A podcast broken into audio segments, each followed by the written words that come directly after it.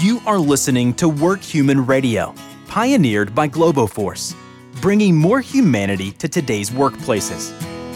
You are enjoying our special edition coverage recorded live from Phoenix, Arizona, and Work Human 17. And now, here are today's hosts. All right, good morning and welcome back to Work Human Radio. I am your host, Todd Schnick, joined by my friend and colleague, Rayanne Thorn. We're in for a treat now. We are, Todd. Going to be a fascinating conversation. Let's jump right to it. We have a lot to talk about and not enough time. We're joined this morning by Greg Stevens. He's a lead researcher at the Work Human Research Institute. Greg, welcome to the show. Thank you for having me. And we're also joined by Adam Grant, a professor at Wharton School of Business and a best-selling author. Adam, welcome to the show. Thank you.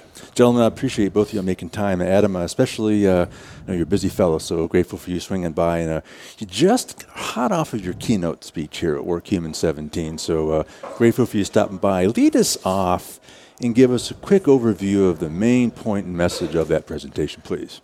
Well, I think we all have ideas for how we can improve the world around us, and we often get stuck not knowing how to communicate them and how to build organizations where people are willing to take them seriously and maybe even implement them. And so a lot of the, the presentation was about trying to figure out how you make sure that when you come up with an original idea, people don't say, You're insane. Let's not talk to you anymore. Oh, that's a. I, I've struggled with that my whole life. I don't mm-hmm. know. mm-hmm. Well, this idea, though, I mean, I, I think, the, the, in my view, and I'm sure you observed this too in your research, too many organizations discourage original ideas. Why? How have we gotten there? Why is that so prevalent in our workplaces today? I think people are worried that if they encourage a lot of original thinking, then nothing will ever get done. Right? You have all these creative people spinning their wheels. You have tons of ideas and zero execution. And I think we've we pushed too far on that, and we have too much conformity, too many people sort of mm. following the rules and direction of others, as opposed to asking, well, what can I contribute that might be novel and useful? Is there a concern for revolt as well? I mean, if if you're encouraging original thought, maybe somebody's going to have a better thought than the current leaders. Yeah, that's a huge risk people's new ideas can be tremendously threatening. And there's right. also just the concern that you're giving voice to the class clowns and the black sheep. Ah. Right? It's like, Who happen to be louder, usually. Yeah, you know, right. stay, stay out of my way. Like, I'm, I'm trying to do something organized and efficient here. I see, I see. and I know, Greg, you're um, a lead researcher at the Work Human Research Institute. What, what does that entail, and how has that led you to conversations with Adam? Broadly, it's an approach to uh, making organizations more human, and we explore that through a variety of different ways. Either it's the employee experience, uh, it's looking at the social recognition that people receive, um, and we linked up with Adam to really explore how recognition could support this notion of originality. Because basically, recognition is folks recognizing the contributions of others. And it's huge because so often people are afraid to speak up with their ideas. And when you ask them, there's actually some fascinating research on this by Jim Deemer, uh, excuse me, Jim Detert and Amy Edmondson, where they ask people like, "Why are you afraid? Have you ever seen someone punished for speaking up?" Well, no, but you know, like your boss might cut your throat, right? Or you know, you could get fired. Well, sh- show me an example. Like, I can't think of one, but I, I know it happens. I'm really, really concerned about it. And I think when you recognize people who have spoken up effectively, or even who have you know championed new ideas that didn't work out, but you still show that you value that, it just it takes away the fear factor and it also convinces people that, in fact, this is not an exercise in futility. Speaking up can be worthwhile. Mm-hmm. And and are class clowns more likely to have good original ideas than introverts, say? Uh, I wouldn't say the two groups are mutually exclusive. So there, okay. are, there are actually some introverted class clowns out there. Oh, how do we find out about them, though? Um, we never do, right? There you but go. No, I think that um, on average, introverts do tend to score slightly more creative than extroverts. Um, and you know, the question is, do they learn how to communicate and express their ideas effectively or not? that's Talk, really interesting. Yeah, it's fascinating. Talk about conformity. I, I think the, the idea, I mean, the whole theme of this event and this work human movement is to bring humanity back to the workplace. And I think why there why, why there's such a problem and missing in our workplaces is that we're all trying to be conformists and we think that's the right path. That's the culture that we have been observing for too too long. That'll make the boss happy also.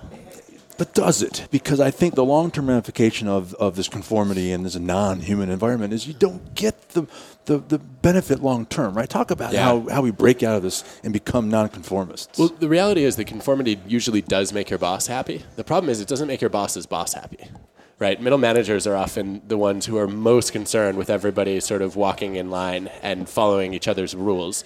Um, but as you move higher, there's much more of a premium placed on new ideas, on disruptive thinking. And I think that, you know, we obviously, if you want to start a movement, let's talk about work human, right? We, we need people to follow someone. But conformity, I think, is dangerous because it's about blindly following others just Right. to fit in because you're, you're concerned about standing out. And I think that an effective movement, what it does is it has a group of people who say, I believe in the vision and the ideas here, as opposed to just saying, I'm going to follow because I don't want something bad to happen to me. Greg, talk about how recognition and that whole process begins to crack the shell. Yeah, and I think it gets back to what Adam described in terms of starting a movement. Um, you know, looking at people who uh, receive praise from others are then more likely to go on and look for opportunities to praise others. And I suspect that we find the same things happening with originality, where uh, people who are able to express their own originality are now on the lookout for originality in others, perhaps a little bit more than in kind of the more conformity focused organization, like you were mentioning. Greg, that was a really brilliant idea. Do you feel more creative now? A little bit. So, one of the things that's being talked about so much lately is diversity, whether it's um, in your workforce or in, in what you've presented here, maybe diversity of thought, thinking a little bit outside the lines, not being afraid to color outside those lines. So, what, what can you tell us about what you've discovered, what you, what you each have discovered when you consider diversity, either on all, both of those planes, whether it hiring or maintaining, managing the talent that comes in, maybe managing it a different way than we're used to, and also original thought. I think that we, we obviously spend a lot of time thinking and talking about surface diversity, right? Demographic differences, Right. incredibly important. We also care a lot about deep diversity, right? Do people think differently? Do they look at problems in different ways? And the good news is that the two are often connected. I think that one of the mistakes we make is when we when we think about diversity, we cover sort of the surface elements, and then we feel like we've checked the box, and we forget that leveraging the benefits of diversity actually requires work, right? You, you can't just say like I'm going to build Noah's Ark, and I'm going to have two of each kind, and then it's all good. Like we'll, we'll just we'll, Check. we'll let it, yeah done Right. right? Done.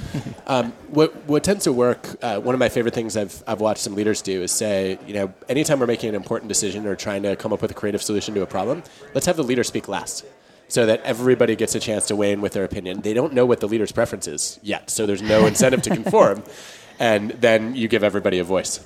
Yeah, and I'll just add on to that this this growing notion of inclusion um, that seems to be a hallmark of uh, this movement, and then also uh, a lot of our research, where we look into the employee experience at work as this holistic, whole person approach to understanding what you bring to the workplace, and that involves a lot of these um, type topics that we've been describing, being able to express yourself but also receiving that, that recognition and that feedback from others as validation of, of your identity as a, as a professional, as a human being, uh, as a coworker, whatever label you want to place on that. Do you gentlemen think that I mean everything we've been in essence talking about on this on this broadcast, these ideas of diversity of thought and, and original thinking and encouraging and, and rewarding and recognizing, do you think there's enough obvious awareness in most management and leadership teams that how much how important that is in towards feeding creativity and innovation and problem solving? Do you sense that there's enough keen understanding of, of the power of all these things feeds those? Most of the leaders that I work with, I think, are aware of how important this is. What they're not aware of is all the actions they're taking to block original thinking. Are, are they even aware of that? I, I think very frequently they're not. Um, one of the things we talked about is we see a lot of leaders who, you know, who say like, "Don't bring, don't bring me problems, bring me solutions," and they don't realize that they're discouraging people from bringing up the problems that they don't know how to solve, and that they're also encouraging people when they have a solution just to try to sell it to everybody else, as opposed to trying to learn from everybody else's ideas. And you know, that's just one small example, but. I would love to see more leaders actually ask the question, you know, what am I doing that's shutting down diversity of thought and that's shutting down voice? And then how can I do a better job of recognizing people for their ideas and contributions? And I can speak to some research we've done with our clients that have, they've asked us the question, what groups are really sparking this originality idea? Uh, where is recognition happening? And uh, how is it happening best? And, uh, you know, the fact that they're asking those questions gives me great hope that they really want to know the answers to this, that it's looking at two outcomes. It's for the person and it's for the organization, uh, and really kind of positioning what they do to address both of those. So, Adam, where do we go from here? I mean, so uh, awareness is a key part of this problem, understanding what's possible. Making the organizational and cultural shift is a whole different matter, though. So, uh, any advice and counsel to uh, a leadership team who's listening to this to say, all right, I, I'm getting this, I'm beginning to understand the power of this. How do I begin to move this mountain? How do you start? The starting point I usually see leadership teams choose is we need more devil's advocates in the room. We know we have too many majority opinions, you know, too many familiar solutions, so we're going to ask somebody to, you know, to really challenge us and bring a minority perspective. And I think this is a great idea with one tiny wrinkle. It doesn't work. there are now four decades of evidence led by Charlan Nemeth at Berkeley showing that devil's advocates rarely convince anyone of anything, and more often they leave people more convinced of their pre existing beliefs. One, they're just playing a role, and so they don't argue forcefully. Two, everybody else knows they're playing a role, so they don't take the person seriously. Instead of assigning a devil's advocate, the best thing to do is to unearth a devil's advocate. That means finding the authentic dissenter who genuinely has a different perspective and inviting that person into the room and, and giving them a voice. When you do that, you actually see that decision quality and creativity improve because the person now is arguing from a much more credible position and everyone knows it. And you know, th- this is actually like leaders get it. They're, yeah, I, I, I need the people who really believe in the ideas they're going to champion. But what if they're wrong? Like, what if I invite the person to the conversation and they have a bad idea? And my answer is, I love when that happens because I enjoy seeing companies fail. No, I, I like to see that happen because minority opinions improve decision making and creativity even when they are factually incorrect. Because they stimulate divergent thinking, they force people to re examine their assumptions, and that's ultimately good for the way that we work. Any additional thoughts on that based on your research? Yeah, and the one thing I would add, and I think Adam mentioned this at the end of his session, was use data. Uh, follow Please. where the evidence takes you. And um, and particularly use your own data. I think a lot of organizations are in a position to understand their dynamics if they would analyze the data that they have, uh, perhaps in new and interesting ways. And, and, I think that's one of the goals of our research institute is to help companies see their own data in new ways uh, and really help drive the movement forward. Well, as I always like to say, we're really good at collecting data. We're really lousy at doing meaningful, actionable things with it. So using it. Yeah. Well, gentlemen, uh, we're about out of time. Uh, Greg, before I let you all go, uh, where can people go to learn more about the Workhuman Research Institute? Uh, it can be found at workhuman.com alongside all of the other interesting sessions and speakers that are occurring at the conference. And Adam, where can people learn about your work and your great best-selling books? Cleverly, adamgrant.net. Outstanding. Wow. Adam Grant, uh, author and professor at the Wharton School of Business, and Greg Stevens, the lead researcher at the Workhuman Research Institute. Adam, Greg, gentlemen, it was great to have you. Thanks again for stopping by. Thank you. Thank you. Great to be here. All right. That is all the time we have for now. Todd and Rayanne signing off from Phoenix. We'll see you again soon on Work Workhuman Radio.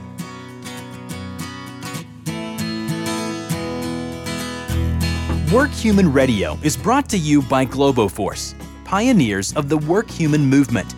Globoforce helps make work more human for millions of people and organizations worldwide. Learn more by visiting globoforce.com and join the Work Human movement by following us on Facebook, Twitter, and the Work Human Community Forum on LinkedIn. Thanks again for listening to Work Human Radio.